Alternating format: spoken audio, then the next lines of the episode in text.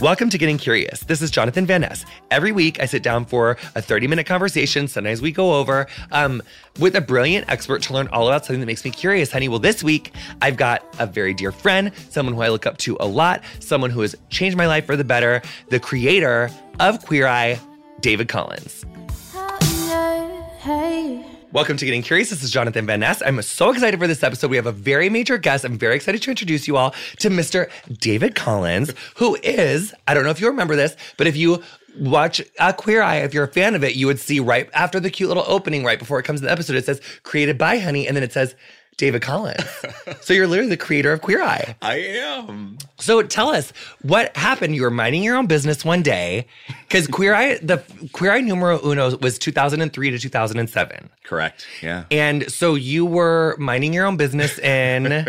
Boston. You were in Boston. I was in Beantown. We love Boston. Where I lived with my husband, partner at the time, Michael Williams. Who we also know and love. As executive producer. And so he's an executive producer on Queer Eye as well. Yeah, and my business partner on at Scout Productions, and also happens to be the papa to my daddy for Ella and Olive, our 10-year-old twin daughters. So that is a gorgeous mouthful that you just said. So let's just break it down. So you're in Boston in like 19... Well, I moved to Boston in 1994, and we started... Scout Productions. Oh, you did when you moved to Boston? Yeah, oh, I didn't realize this. Yeah, so you guys started Scout in Boston. Exactly. Well, okay, so Michael came to Cincinnati, Ohio for Little Man Tate, where I was Jodie Foster's assistant. Yeah. On Little Man Tate. Okay, I've heard this story. Wait, actually, tell the people this story. Tell the story. So you're in Ohio, and you're like in your... Like, no, I was 21. You're like in your 20s in Ohio. Just graduated college. And you saw like on the paper that there was a movie that they were shooting in Ohio and they needed like set assistants or something. It's even better than that. So I graduated from Ohio University. Go Bobcats. Yeah. Woo-hoo! Came back to Cincinnati. It was one of those weird kind of like in between times, like, what am I going to do? I wanted to be an editor, wasn't sure. But the local Cincinnati film office said, hey, we're looking for interns. So I went to go intern at the local Cincinnati film office, and I happened my first day. This is about luck and timing in life, which we all know a lot about, right? I walked in, the film commissioner's like, do you have a car? Get to the airport. Get to Cincinnati airport now. And I'm like, okay. I hop in my like 1985 Toyota Corolla. The floor is rusted out. There's, barely a back seat. And she tells me, you're going to pick up Jodie Foster and Peggy Rajski.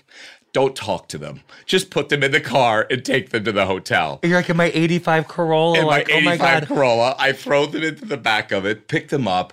And what I will tell you, Jonathan, truly is that moment really changed my life. I ended up connecting with Jodie and Peggy in the car. When I started to drop them off, Jodie turned around, looked at me, she said, all right, I don't know, be here around 7 tomorrow. I was like, wah, ah, ah, ah. So I showed up at 7 a.m. the next morning, dressed in a 3-piece suit and a briefcase, because I thought, okay, I got a job. So I put a suit on and a briefcase, and they laughed my ass off. They laughed at me so hard. But Jodie... But you're being a professional. Yeah, I was trying to be a little professional. Yeah. And so what did you end up doing? You were like her... I ended up becoming a great... end of the story is that she looked at me and she said, you know what, David, you don't have to be a PA. Everyone thinks they want to go to the set and be a production assistant. She goes, if you want to stand around and look at orange cones all day, great. Or you could sit at the desk outside my office and watch the movie go across my desk. Oh. And learn how to truly do it. And I ended up becoming the special projects coordinator on my very first feature. So Jodie gave me the title special projects coordinator, and off we went. Along the way, though, this handsome Italian guy named Michael Williams came in, and I had just come out of a breakup, and it was... But wait! I'm so sorry to interrupt, but I have to ask. No, go. So so she's in Ohio to shoot a movie. Her directorial debut. She was directing him, and Little Man Tate, a little bit, and so you basically, if she needed to just have something for one of the writers or something for one of the stars, just needed to get something done. Exactly. And you grew up there, so you knew the lay of the land, and exactly. And so then from that you had a good reference, and you had this this inside kind of understanding of how to do a major, because Jodie Foster was a major person in 90 huge, whatever. Yeah. Huge. Wow. Yeah. So then you're minding your own business there when Michael Williams. Who is still a tall drink of water, honey. But in night, I've seen pictures, honey. And that was not, I mean, just run me over with your car. That he was like a 6'1" curly haired, but like it wasn't long enough to be curly. But we knew that it was curly because like. Exactly. Wow. Exactly. You guys would have to see a picture, but wow. Yeah. But so anyway, so did you guys meet in Ohio? We met in Ohio. Yeah. We met in Ohio. We had our first few dates there and the movie came to an end. And he went back to Boston. Did he work on the movie too? Yeah, he was the location manager. Oh. Yeah. Peggy Rajski, the producer, hired him from New York, brought him in, and he was the location manager. And he went back to Boston, and he started sending flowers and little love things here or there. And then the funny part is it was Thanksgiving time. And he's like, well, why don't you come out for Thanksgiving and, you know, hang out? And I did, and I never left. Oh, my God. That's cute. Yeah. So that's where you guys started Scout. And we started Scout, yeah, in the upstairs of our the second bedroom in the upstairs of our house. In Boston. West Roxbury, Massachusetts. Which is that like an outskirt of Boston? It's a little suburb of Boston. Yeah. So you guys are there, and then it's 99? At this point, Scout started in 94, and Flash... You want to get to the... Yeah, I'm just gently guiding you to that one story that I love. There. Well, real quick, the company did well. We kind of became the production service company for all LA and New York. So we would take care of all the big productions that came in and out of Boston. Yeah, we became a big fish in a little pond, which was really nice. But Boston's not like a little pond. No, but in the scheme of it. But I feel like in filmmaking, I'm sure because it like it has like such like cool architecture and like it's like so brick and cool. I bet it gets used a lot. All the time. People come for the architecture. Michael did Spencer for Hire, Mermaids, all kinds of great projects. And really what you're learning there is like, because I mean, doing hair for 13 years, like I never really knew. I mean, I did a lot of actors' hair. I've done a lot of directors' hair. I've learned a lot about a lot of different professions from doing people's hair over the years. But I didn't really understand like, what is, like, I remember in Game of Thrones, like, the third episode we ever did, and walking into this back room with Erin, and whoever had been producing it, like, just didn't show up, like, our third day. And she was like, I'm not a producer. Like, I don't know what to do. And I was like, well, what is... I was like, can I help? I don't. And she was like, no, like, you're... no, like, and I was... And like, I feel like I've basically spent the last, you know... 6 years learning, like, what does a producer do? Like, I've learned it on the job, like, in real time. But really, you guys are, like, balancing budgets. You're putting out fires. You're just making things happen. Whatever needs to happen for this production, you're producing it. You got it. So you organize chaos. So you were learning the most at this point. Exactly. And that was, you know, I was young. I was able to do a lot of really cool productions. And I produced my first feature at 26 with Michael at the company. We started, our film was called 6 Ways to Sunday with Debbie Harry, Adrian Brody, Norman Reedus. Yeah. Because Norman Reedus is from Walking Dead. From Walking Dead, yeah. I casting really was in my blood back then because we really put together that cast. Adam Bernstein, who's a very well-known TV director, it was his directorial debut. I actually have a question before this I didn't even know I was going to ask. When did you know in Ohio? Because you were born and raised in Cleveland, Cincinnati, Ohio. So, like, did you know, like, after college that you were like, oh, I think I do want to do filmmaking? Or you're just like, I guess I'll go to this film or I guess I'll go to this place. Well, like, OU, where I went to college, was really well known for film and TV. They had one of the top But before then, did you know, like, when you were in high school? Like, no, did you? No, you know what? I think you and I have talked. I wanted to be a veterinarian. Mm-hmm. And it was my junior counselor who sat me down. And I remember looking at me and she said, honey, I so know you want to be a veterinarian, but I have an idea that's not going to be your path. And I was like, what? And she said, I think you should think about, you know, doing something where you talk and you speak and you're helping, you know, make something happen. I was like, what do you mean?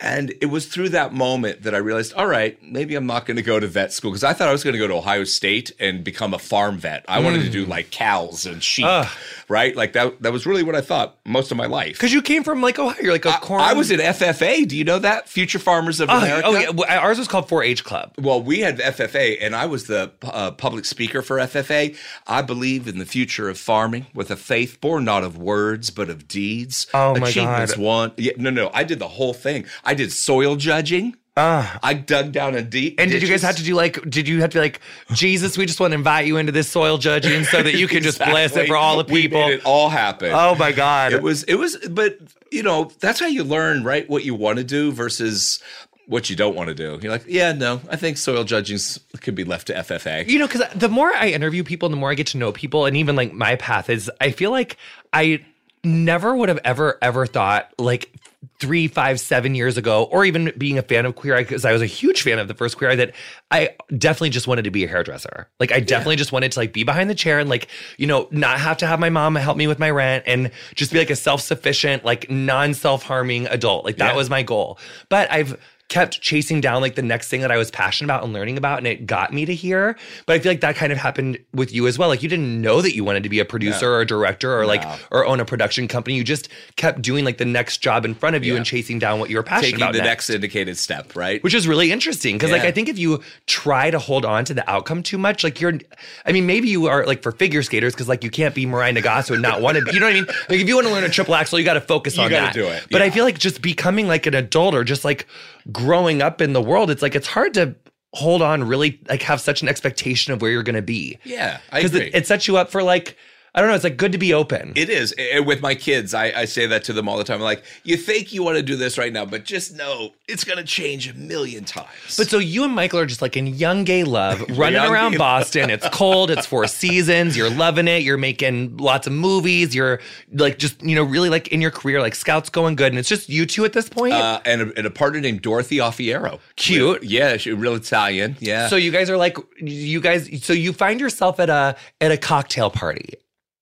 Or a party. Well, are you talking about how Queer Eye? Yes. Well, 9/11 happened. Oh. Mm. So 9/11 happened in Boston. It happened for in New York. Oh, yeah. Right? Well, it happened in New York. Yeah. It wasn't in Boston, but you were in Boston when it happened. Boston dramatically. Boston's production world came to a halt. No one wanted to come to Boston and fly into because, you know, the plane left from Boston. Oh. And it. Oh, did it? It really affected the work. Oh, I guess I didn't realize that one of the planes took off from Boston. Took off from Boston, yeah. Oh, and so that did really affect it. It affected the East Coast and the work coming in. And we went from kind of rocking and rolling to nowhere. Uh-huh. And it got scary. And, you know, if necessity is the mother of invention, that's what happened.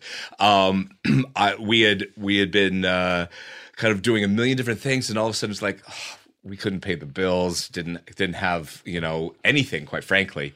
And God, I didn't know that part of the story either, David. Yeah, it's crazy. You left that out at casting when you told the story of how Queer Eye started.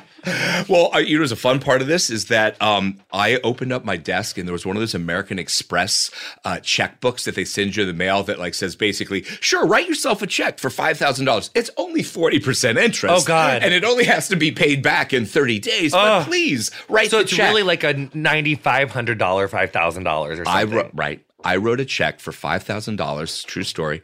Gave it to a kid in my office who was an e-trader. And I said, you need to turn this into $10,000 as fast as you can. And I let him go. And I ran and closed my eyes and said a million prayers. And did he? He turned it into $8,000. And almost 10. And with that, I built the Queer Eye pitch book. Which, shut up. Swear. So that all happened. So prior to that, it was a Sunday afternoon, and it was the art walk in South End of Boston. And it was myself, Michael Williams, and our best friends, Peter and Rich, another couple of the four of us, out to have a little wine and cheese. Little Sunday fun day, little wine, little cheese, and look at art in the South End, which is the gay area of Boston. And we went up the stairs into this upper art gallery, and it was pretty full. There was a lot of people there. And we walked in, we're kind of looking at the art, and all of a sudden, one of those weird moments happened where there was this like weird quiet came over the room. You could just feel it stop because there was a woman berating her husband. And I mean berating, like, look at you, you're a mess. Why can't you dress like this? Look at this, look at them. And she points across the room, why can't you dress and look like them? And she's pointing to 3 gay guys who are dressed to the nines, standing there with their glasses of champagne, looking fabulous, right? And they were. And as she says it, and the room's gone quiet, the guys walk toward her, and they walk towards him, and they push her aside, and they say, whoa, whoa, whoa, lady, whoa. And they surround him, and they look at him like, oh, my God, no, look at you. And they tossed his hair a little bit and tucked his shirt in. They gave him a pre-French tuck. They gave him a pre-French tuck and adjusted his jacket a little bit. They said, no. They said, you know what? You look great. And they turned to the wife, and they're like, look, you just got to give him some confidence. You got to help him here. Don't tear him down. Let's build him up. And I sat there, stood there with Michael and my posse and watched this. And as it happened, and this is where, you know, I take credit and I don't. I turned to Michael and I said, did you see that? That was like the Queer Eye for the straight guy. And as it came out of my mouth, I had a real epiphanic, true moment where I knew the entire show. I saw it from beginning to end. I understood because I had been reading Esquire magazine like a crazy man, and they broke their magazine up into fashion, grooming, interior design, culture, food, and wine. And so I took those five verticals and built the show from it. But Michael, to this day, he turned to our best friends and teary-eyed looked at them and said, I promise you, 1 year from now, something's going to come out of this. Something that David just said is going to come out of this.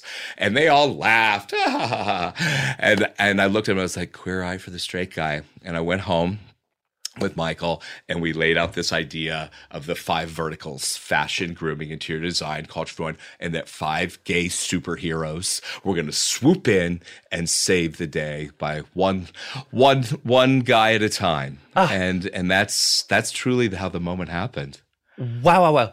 We're going to take a really quick break. We'll be right back with more at David Collins, creator of Queer Eye, right after the break.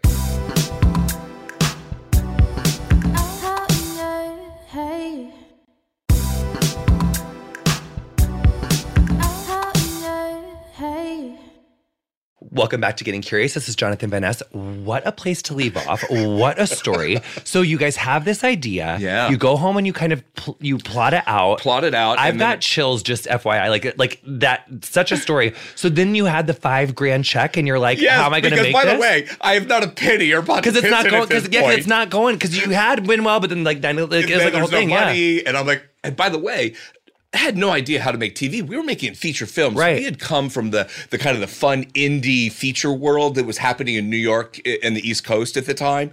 And so for us, feature films was our world. How you make TV, let alone reality TV, unscripted TV. Which was very like early days. There was like Real World and Road Rules, and there was like the format. Survivor maybe? Was Survivor on yet? Survivor had probably started. America's Next Top Model started in 2003. Yes. I remember very clearly. It did, because Adrian Curry won in 2003. Right. But we didn't know really, you know, what we were doing. But we had started working with Errol Morris at that time. Errol was this brilliant documentarian. And so we had started to learn a lot about how to tell documentary stories, right, and how a doc's put together. So that translated for us. But when we were working with him, I had sold our first TV series called First Person, Errol Morris's First Person, to a woman named Frances Barrick at Bravo. And she ran IFC, Trio, and Bravo. And those were all teeny little networks on a big cable that are called Rainbow Media. Rainbow Media owned them. And so I had sold First Person to her, and that was the only person I knew in TV. So we put together the Queer Eye book, and which is a great package. I've had the good fortune of seeing it in real life. Yeah. The book. Yes. Yeah, you see. Yes. It. It's hysterical, right? Like, yeah, but Michael was in it. But it's a proper treatment. Like, it's like a treatment before there was like digital, because like I've made treatments like in like since like Game of Thrones and stuff, but like I feel like that was like a treatment before. Like you did, like you wouldn't have emailed a treatment then. Like you would have had to print it out. It was like MapQuest. Yeah, exactly. It was like MapQuest. But it was a good treatment. We mimicked Esquire magazine because I was a huge fan of Esquire. I felt like that's how I got how I stayed in touch at the time was through Esquire. Yeah. And I felt like it was kind of the touch point of cool. I wonder if they're going to come for like a 7% commission on your ass after this episode. They're like, you owe us in arrears. No. But it was, and what it did, I actually became kind of, you know, flash forward, known for that book.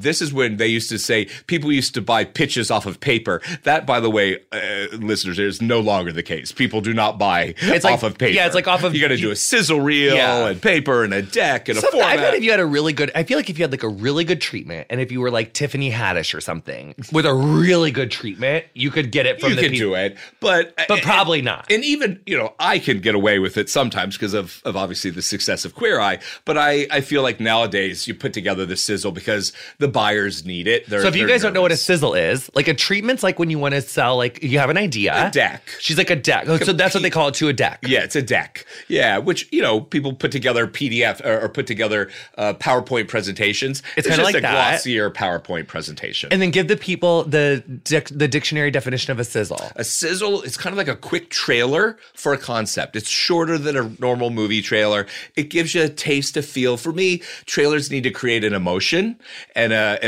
vibe for you that gives you, you know, it's what it looks, smells, and tastes like. Yeah, the Queer Eye trailer is like I don't know if you know this, but I'm like I'm there. Like I see that, like I'm there when the trailers are there. And they always make me fucking cry. And I was there. Like the power of filmmaking is so major. It's unbelievable, isn't it? It can make you feel so many things. Yeah. So but anyway, you do the book, you get the $8,000, the boy almost gets the 10. Yes. And then you call I call Frances Barrick, who is now, by the way, still an amazing friend and runs all of NBC Universal's cable outlets. Wow. Right? All of the. So she's major. She's major. Yes. And I go to Fran and I sit down with her and I was like, so I got this idea. Queer Eye for the straight guy. And there's just kind of dead silence, you know, that look in the eye like, mm-hmm. Yeah. Yes. Uh-huh. Yeah. Isn't that lovely?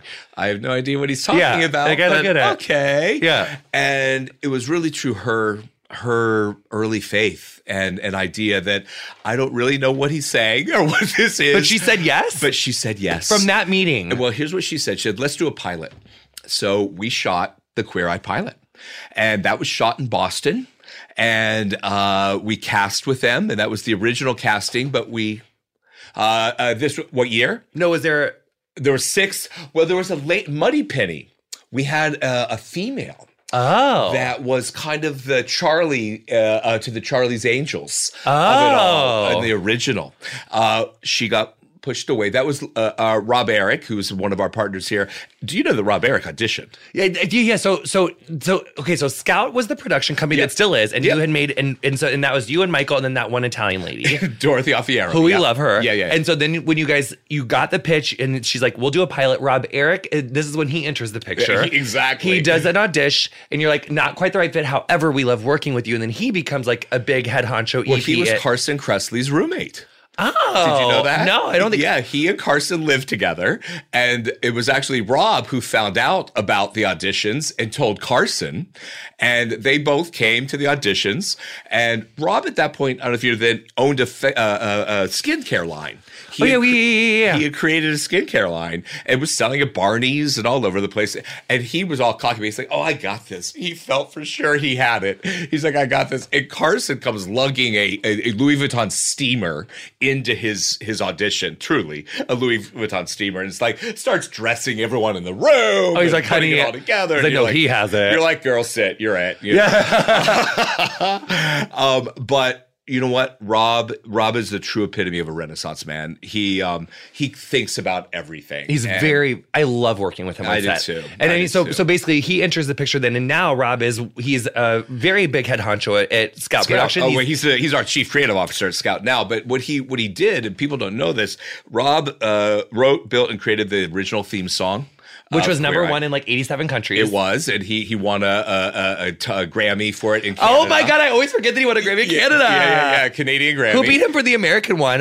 If it wasn't Hillary Clinton, like I'm going to be so mad. But that probably wasn't like the same. No, she won for like spoken word or something. Oh, maybe she did. No, she had like, she totally, I digress. But so that's when he came into it. Yeah. And you made the pilot. And we made the pilot, and while making the pilot, Bravo got bought by NBC Universal. And everything came to a screeching halt. And we got the phone call that was like, thanks so much. It was great. But we're not going to do anything with the pilot. But we're not going to do anything. You know, we're getting bought. Ew. Who knows what's going to happen. And an entire year went by, Jonathan. True story. So a year happened to the date to when Michael Williams, back when I created, turned to our friend and said, you just wait 1 year from now. And he was right. 1 year from now, we had created this beautiful pilot. And in that pilot, we had cast Carson and Ted and Tom and Kyan. And there was another couple of folks in there prior to Jay coming on board. And Jay came on board when the series got picked up. But the series didn't get picked up for a full year. After you made the pilot. After we made the pilot. And you guys were just kind of doing other things. We were doing other things. And actually, we were making the documentary The Fog of War with Errol. Oh, cool. Mr. Death, which was another amazing, crazy documentary about Holocaust denial, insane, that we were making. With Errol, that's happening. And Jeff Gaspin became president of NBC. And when he brought all of the cable companies under his umbrella, Fran was like, we did this thing called Queer Eye for this straight guy. And he did the same thing. He's like, I don't know what it is, but go ahead. Well, give it a shot. I think there's an interesting lesson here, too, that I've never really talked to you about that it's – I feel like the universe is, like, telling me to talk about it right now. So when you pitched it originally to Fran and you felt like she wasn't really reacting to it. Yeah. Like, so you're in the room with her and you had the treatment book and so – but at the end of that meeting, she said, let's do a pilot. Yeah. But the whole time that you pitched it, you were feeling like – unsure. I was unsure. Yeah. Because I think back then it was pretty radical, you know? But what did you learn from that and a wider lesson that's not Queer Eye specific, but just like sometimes when I'm trying to like maybe not pitch a show, but just pitch someone on an idea, sometimes I'll like talk through my discomfort and not let them think or respond, you know? Yeah. And I feel like you must have known when to shut up and let her say like, huh. Yeah. Okay, let's do it. Yeah, I think. Or did you talk through the whole thing? How did that go? Well, I think if you know, it's been a long time, but I do remember. I'm a passionate guy. I'm an enthusiastic guy, and I think my passion came through. I had worked so hard on this and was so excited for. By the way, I had no idea what the show ultimately would do. Right, I really didn't realize the gift that is the show. But I did know that it was a really cool, unique idea. It was something that hadn't been done. And I think my passion sells a lot of things. I think it's a big part of who I am. Yeah. Is that if I believe in it and I love it and I want it to happen, I don't stop, you know? Well, I love that. Yeah. But I mean, to me, like the first Queer Eye was so important. Like, I mean, in 2001, 2002, I graduated high school in 2004, but like that was in DOMA and it was very much like, I feel like we were really talking about like my family said to me at that age, like, oh, like, you know, I love you. I just, you know, but marriage is between a man and a woman. Mm-hmm. And we're very like callous to the real world effects that would have on you from not being able to like marry your spouse. Like I didn't know if I would be able to grow up into my 30s and like and buy a house with like a man I love or be married to like or have a family or do any of those things. And having Queer Eye be on at that time like gave something that literally my grandmother and I could watch together. And maybe we didn't talk about like marriage equality, but it started to creep gay men into a mainstream lexicon that did change minds and it did move hearts. Mm. And so for any like because I feel like when our Queer Eye came out. And any criticism that I've ever heard of Queer Eye is usually around like, is it homonormative? Like, is it swooping five gay men to be like the fixers? Or is it like, does it push like stereotypes? And, you know, whether it is or it isn't, like I get what they're saying, but it's so much more than that because that stance takes for granted how far people have or how much people haven't been exposed to other people in so many parts of this country, but really with Netflix, like all over the world. And I think that is really important. And so, yeah, like if you're like in LA and you're like, people drive here. No shit. We know people drive, but for people in like, you know, rural whatever, like they don't know that they drive. Like maybe they're still on like a tractor. So like some people take for granted, like some of those things. And I just, that is really so important. It was so important to me and it continues to be so important. And that's kind of what I want to talk about now, which is like we could go on for another 45 minutes about like what the first Queer Eye did in terms of accolades. Emmys, #1 song. Like it was, covers of magazines. You couldn't go anywhere without talking about, it was literally a massive deal. So then 2007, everyone goes and does their own things. You guys continue to do your own things. Actually, interesting sub-story.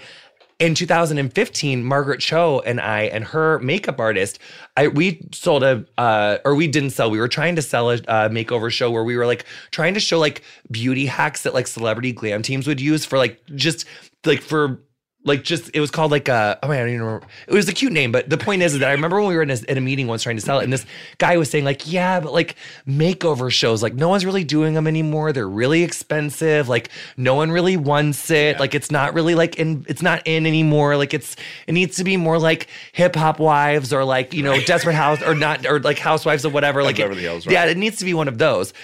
What was like the expectations for you of selling the show and having it? Cause it, I mean, makeover shows, like after like Extreme Home Makeover, Queer Eye, and there was there really was. I mean, not that it was a format. And to your point, formats were out of vogue. They weren't, you know, the follow doc became the in thing. Everyone wanted to kind of go. Is it Kardashian like a follow doc? Yeah, the soap opera of it all, right? Mm-hmm. We come in and out of their worlds. The Housewives franchise became the thing. Whereas, you're right. They were out of vogue. It wasn't cool anymore. But what we ended up doing is everyone had always asked us every time I went into a pitch, do you have a Queer Eye? Where's our Queer Eye? Bring us Queer Eye. Like when you go to do a different pitch. Yeah, when I go to different other buyers, right? And did that make you irritated as a creator? Oh, it did. Because I had become like, I was like the one-trick pony. Everyone wanted Queer Eye. And I adore Queer Eye, right? Queer Eye is an amazing show. And back to that, the original Queer Eye, those guys, those Fab Five, they were superheroes back then. They swooped in and saved the day, and then they swooped back out because that was all America was ready for back then. America didn't want to know really who they were. America liked them as superheroes because that was okay. Oh, they flew in, they made the guy better, and then they flew out. That's what the difference is for us, which we'll come to when we get to you guys. I think that's the core difference of the show. But everyone had asked me for their Queer Eye. So I get the rights back. The rights are ready. And Bravo's like, yeah, you know, go sell it. So I went to all the other buyers and like, all right, so I have Queer Eye. Oh, yeah. That's so... like not... Bravo. Yeah. And then we're like, all right, well, yeah, but it's not Bravo anymore. I have it. We could do it. Long story short, our agent said, you know what? I don't know. These streaming things are coming around. Who knows? Maybe Netflix would like it. I don't think they're really doing unscripted yet, but let's go see. So we sat down. This is before anyone at Netflix was an unscripted department. They didn't have an unscripted department. There wasn't a reality department.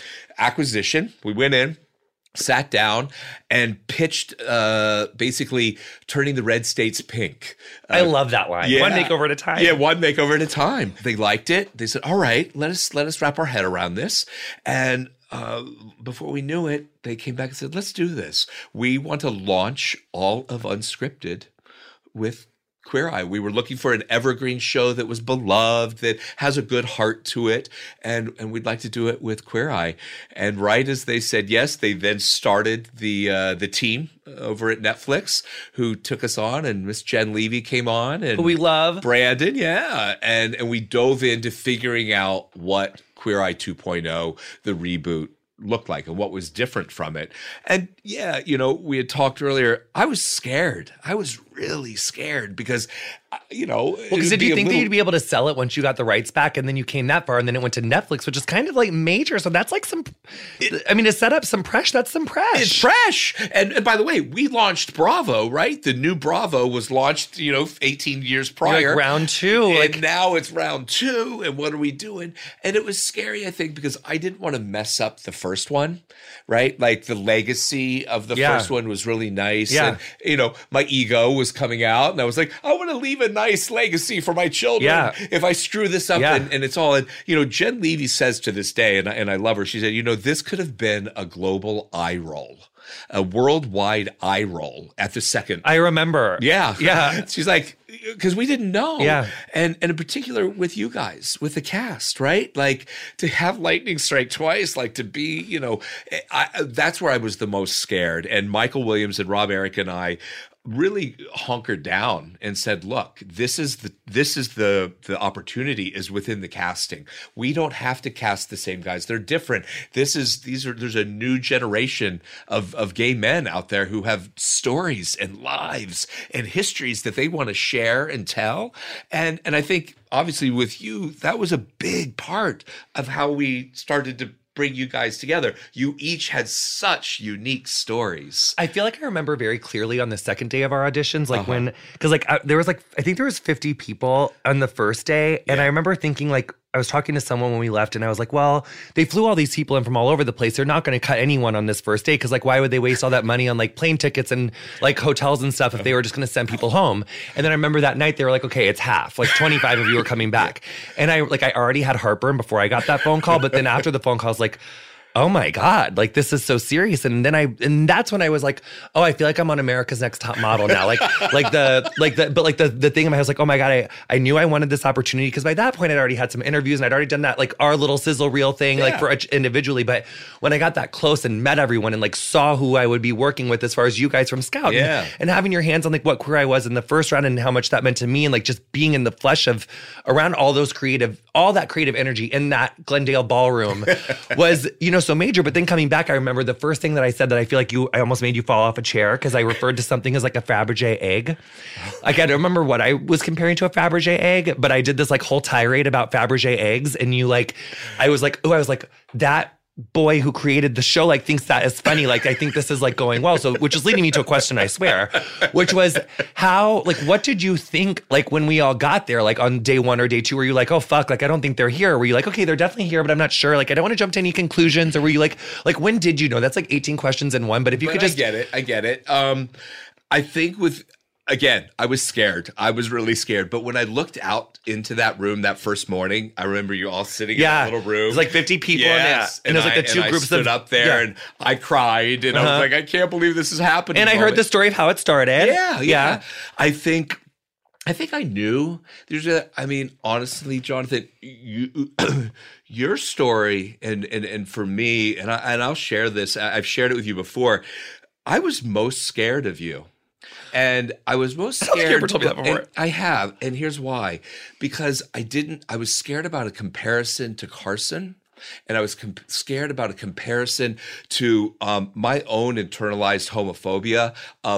I grew up in an era where straight acting is what allowed you to be an okay gay. You can be gay as long as you act straight. Yeah, and that's where I grew up. That's how I grew up. And you had this beautiful energy. And I mean this, and it makes me want to cry because you're you, and you're big and beautiful and unabashedly and unashamedly tell you, and you tell your story from childhood with your mom. That's the reason that it connected with me, is because I was like, you know what? Just because I grew up in an era where I had to act a certain way and push down my feminine side and put away who I really wanted to be and could be when I let go. I learned how to be Dave Collins, straight acting gay. As long as I was a straight gay from Ohio. Wow, this voice. I was okay. Wow. Right? Yeah. But that was turned on, but I feel confused and I get it. But that was a fact of life for a certain era. You know, I'm 52 years old. That was a way. But I think that toxic masculinity within the gay culture is very much alive and well. I think it's getting better. Yeah. I think that it's getting better. For sure. But what about Tanny Banani? What did you think when you saw him for the first time? Tanny has one of the greatest stories because we Skyped him prior to the real thing, and he was in Utah with his Mormon, with his husband, living the cowboy life. Because you guys had to convince him more. We did have to convince him more because he had some success in his previous life. Which this whole story really pisses me off because I'm like, Tan, I know once you laid eyes on me, you did not have to be convinced. I know that you just saw him and you're like, oh my God, I want to work with him. I want to be best. But then I actually know that that's not true. And you guys did have to kind of convince him, which is so rude. It is because so we did our interview, and you've heard the story, baby. But he finishes the Skype, and I think the Skype's off. Well, the Skype audio is still on, and I go, fuck yes. No, and he heard it? He heard it. Oh. And so he knew that he had us, right? So he had the leg up at that point. See, I felt like I never had it, especially because there was this is like a little known Queer Eye audition fact that you guys know. There was this boy who like got like a gorgeous, like he basically got like an assisted like throw triple sauerkraut into day two because he couldn't go to day one. Oh, yes. So I kind of like from when I found out, I was like, oh, like there's already a boy who gets to come straight in the last round. Like he's for sure going to be it. Like he didn't even have to come to day one. Like I don't even, and I was like, they're probably just letting me talk this much, like wear myself out because they're like, oh, this poor queen. Like he's just so excited to be here. But like actually we already, but that's like what I could, because I was like, oh my God, that boy's like totally gotta have a lock on this. But that's so interesting that you guys were nervous too. We were very nervous. And Anthony, you know, Ted had recommended Anthony to us, which was such a great, obviously. I turned into the drool emoji face every time he talks, and it, especially in the auditions. And it wasn't because of his, like, how beautiful he is. Yeah. Like, it's just when he talks about food, you see his pash. Yes. Oh, he makes me interested in food. Yeah, he's like interested in teaching people about food. It's amazing. It is amazing. Okay, so back to this question, then we're like rounding third base. Yeah. Coming into home. So when you were saying that you would go into pitch and you felt like, they're like, oh, you got Queer Eye, like, well, like, spoiler alert, like you did create lightning twice. It did work out really, really well. Yeah. You are like a multiple time Emmy winning fucking producer and director and so cool. But do you feel like you have... Like you, Queer Eye is not your only success. You have done other cool things. Yeah. So like, what are the cool things? Like, what do you feel like outside of Queer Eye was like the first time where you were like, I am a multifaceted creator who's capable of doing like several cool things. Well, I think some of the early features, you know, with Brad Anderson, we did Session 9, which is a great, amazing. If you haven't seen Session 9, it's an amazing psychological thriller that we made early on. Errol Morris, obviously, we won an Oscar for The Fog of War. I know. Michael Williams up there on the stage with the Oscar. It was amazing. Such a cool moment.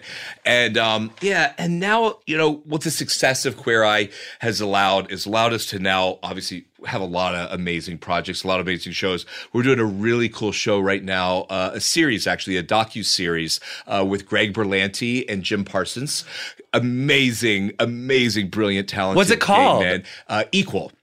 And it is a 4-part series leading up to the 50th anniversary of Stonewall. And it's all the unsung heroes that we don't know about. You know, we know about Harvey Milk and we know about a few others, but actually, we're going back 50 years from this, where we see the people's shoulders that we really stood on and learn about the early gays, the gays that we don't know about, Jonathan, you and I, and the ones that truly were breaking grounds for us to be where we are today. I can't wait to see that. When does it come out? Do we know yet? We don't know. It's all happening right now. You're still making. You can't do the spoilers. We get it. Yeah. Okay, so here's coming into, first of all, I already know I have to have you back because I didn't even get to like 70% of the things I want to talk about. So we definitely have to have you come back. But for the little JVNs, both boys and girls, you're a dad for like the little baby David Collins is out there. What would you say? Because this is like in yoga class, like this is what we do at the end of Getting Carries. It's like if there's anything that we didn't hit that you wanted to hit, but like I really wanted to do headstands, but he was just all about Warrior 2 today. Like, but I kind of want to put that question to you through the lens of what would you say to, not to like that contrite question, I hate it, but I want to ask you this one. It's like, what would you say to your like younger self, to the younger selves of like the bullied kids or the kids that had to shove down their feminine side or shove down their masculine side because they felt that it wasn't like acceptable for them to envelop their forms the way that they want it to be. Correct. What would you say to them leaving this episode of Getting Curious? Oh my goodness, Jonathan, there's so much. You know, I truly believe that confidence breeds success, and I do thank God in my world that I somehow hung on to some confidence in myself. And there's tons of little JVNs and Davids across America. You know, I was the little Southern Baptist fire and brimstone, gonna burn in hell kid from Cincinnati, Ohio. And I know there's tons of those. What I would say to them is you gotta stay strong. You gotta fight. You gotta, when you fall down, you gotta stand back up as fast as you can and look in that mirror, and truly all of the cliches, when you look in that mirror, know that you are loved and strong wrong and you're a child of God and you can do anything you want, no matter what anyone says, no matter what anyone says. As a daddy, you know, I'm a daddy of twin 10-year-old girls, and both of them, night and day. One of my little girls, when she was 4.5 years old, Ella, looked at me and she said, "Daddy, I'm a girl, but I like boys' things." And at first I'm like, oh, my own internalized homophobia came out. But you know what? As she's grown up now and I see her, and she is an amazing, brilliant, smart, but loving child who, you know what, doesn't fit to the norms. She doesn't conform. She doesn't wear dresses and put her hair in pigtails. She's her own. I'm such an Ella stan. She's her own self. And I'm learning how to be a good daddy, a good gay daddy, when I look at her and realize, you know what? You don't have to be anything other than you. And I love that. Isn't that interesting how, like, you're the perfect parent for your kids? It is, yeah. And by the way, genetics are as scary as they get. Michael and I had Ella and Olive through IVF and gestational surrogacy. And so we have, you know, an insane genetic pool of, like, little mini me and little mini him that's just crazy. It's crazy, but amazing. You need to follow David on Instagram, because then you'll get to see them. They're so cute, and they're just absolutely the cutest little baby girls. I've had the pleasure to get to meet them. And we really have to come back to talk more about that and talk about more about – actually, it'd be really cute to have you and Michael talk about your experiences of being gorgeous gay fathers, co-parents. I think it's like the cutest story of all time. I love it so much. But not as much as I love you. Actually, I do love it as much as I love you. But thank you so much for giving us your time. Thank you. And also, I'm going to not cry and be emotional now. But thank you so much. Oh, my God, I can't do it. You've changed my life so much. And the opportunity that you've given me and the other boys on the show. But, I mean, a year ago now, I'll be 32 tomorrow. Mm. I was so in debt, and my whole life is so different, and I have you to thank, and thank you for, not to pull a Jade America's Next Top Model season 6 quote, but thank you for believing in me, and thank you for allowing me to have this chance. And I think that you said something today that is really, really important, that we all really have to look at ourselves and make sure that we're honest with ourselves in the mirror when we have this conversation. But your willingness to admit that you, like, that seeing people like me or like can bring up rumblings of your own internalized homophobia. Oh, yeah. We all have to look at that. And the fact that you've talked to me about that long before this means a lot to me. And I think that we have to be aware, like, when we're in a vicious cycle, so that you can, like, know what your part in it was. Exactly. To make it better, so that we don't keep putting other people through this. And you have, like, taken a huge roadblock and removed it from my life, because there was a lot of people that I have auditioned for and wanted to work with that feeling that I arose in them, like, was a deal ender, and, like, you would have never known me. Right. And because you, like, allowed yourself to process that and, like, allowed me to have space, like, you've given me a voice and a platform that I never would have had without your approval and your acceptance for that. So thank you so much. Thank you, Jonathan. And I love you so much. And we have to come back to more talk about the kids. And I love you so much. And thanks for coming. I love you. Thanks. Thank you so much for listening to Getting Curious. This was me, Jonathan Van Ness. Thank you so much, David Collins, for being our guest this week. You can follow David on the episode description of whatever you're listening to the show on. You can follow me on Instagram and Twitter @JVN. Quinn, thank you so much for letting us use your music, honey. That song is called Freak, and we love it. And if you're living for Getting Curious, honey, write us a gorgeous review. Maybe, like, get all up on that Facebook or get all up on that Instagram and, like, tell your friends about it. But also, honestly, if you're still listening to Getting Curious at this point in the episode, like, thank you so much for just being, like, that down-ass friend. Like, and you know what? You don't even need to put it on Instagram or Twitter, because if you're still listening, like, how dare I ask you to do anything else? Do you know what I'm saying? Like, thank you so much. And I need to stop asking so much, you know? Like, love you guys. Thanks for listening. And we'll see you next time on Getting Curious.